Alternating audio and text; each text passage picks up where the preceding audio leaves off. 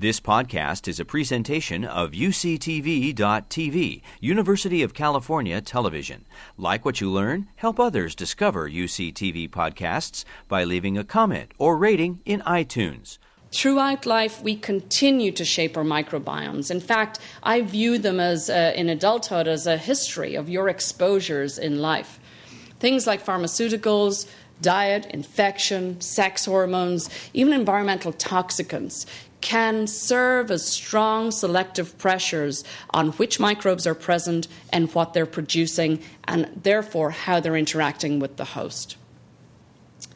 And to really reinforce this and add to the complexity, if we take a point in time, not all microbiomes are equal. This is a study of a, uh, the gut microbiome in developing and developed nations, in adults in this case. Here in red and green, we have gut microbiomes of Malawian and Amerindian populations. In blue, we have the US population. And basically, each spot is a profile of what type of bacteria were in the gut microbiome of these individuals. And how we work through this immense amount of data that we generate is we ask how similar is microbiome profile A to all of the other microbiome profiles in our cohort. And we calculate a distance. How similar is it? How close is it in terms of which microbes are there and what relative abundance, how much of them are there? And that's just a visualization of this distance calculation.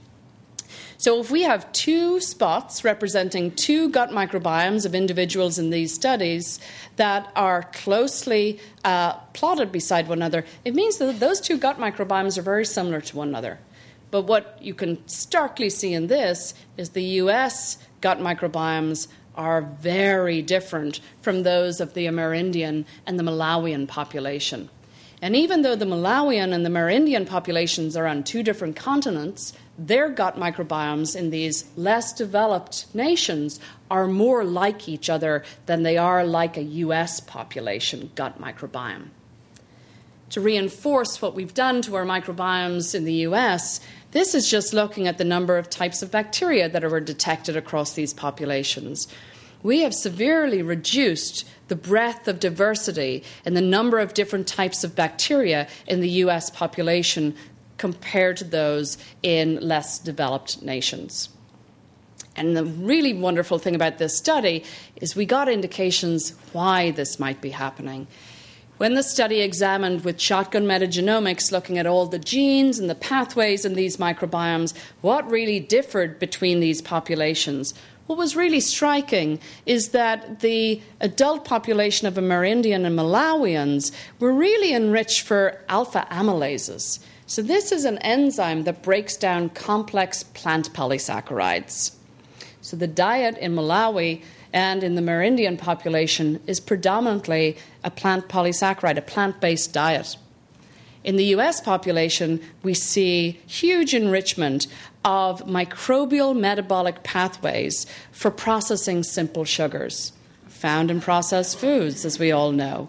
So, at least one feature, one thing that we know is driving these differences in the gut microbiome across these populations is differences in diet, in what we consume.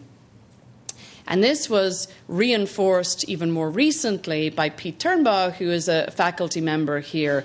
This was a really wonderful diet uh, based study of 10 individuals and what Peter did was he took those individuals and looked at how a plant based or an animal based diet may actually influence a healthy gut microbiome.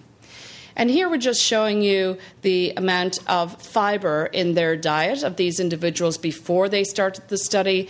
Then they got, you know, four days of a plant based diet, are the other participants got four days of an animal based diet. And as you would expect, the fiber content with the plant based diet or the plant polysaccharide content goes up quite high. In an animal based diet, it's very low. Also, the fat intake is lower in the plant based diet compared to the animal based diet. And the protein uh, content is also dramatically different across these two diets. And he could track that these key dietary components really shift with the introduction of either a plant based diet or an animal based diet. What was really striking is that when Peter calculated again the distance, how similar are the microbiomes of the individuals after they start their plant based diet compared to before they started their plant based diet? Didn't really see much in the way of change. Plant based diet doesn't really perturb the gut microbiome. However, in comparison, the animal based diet introduction really increased this distance. And what that tells us is that microbiome is very different from the microbiome that was there before the introduction of the plant based diet. But it's not just about changing the composition of the microbiome that matters. What the study also showed is that you change the molecular output of the microbiome by changing the diet. And here we can see that two key short chain fatty acids, acetate and butyrate, were significantly reduced in the animal based diet versus the plant based diet. And that makes sense because these are the products of microbial fermentation of plants, of fiber. And what's really critical is these short chain fatty acids are crucial energy sources for the cells that line the gut. They're anti proliferative and they're anti inflammatory. And we think they've become these they they have these activities because we've co-evolved with these microbes who traditionally have fermented our plant-based diet into these small molecules which quench inflammation and promote kind of health in the system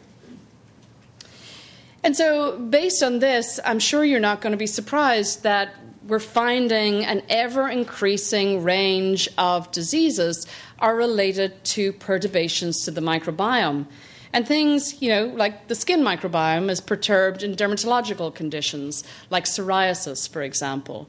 But what's really exciting is that we are now seeing that conditions like obesity is also linked to gut microbiome perturbation.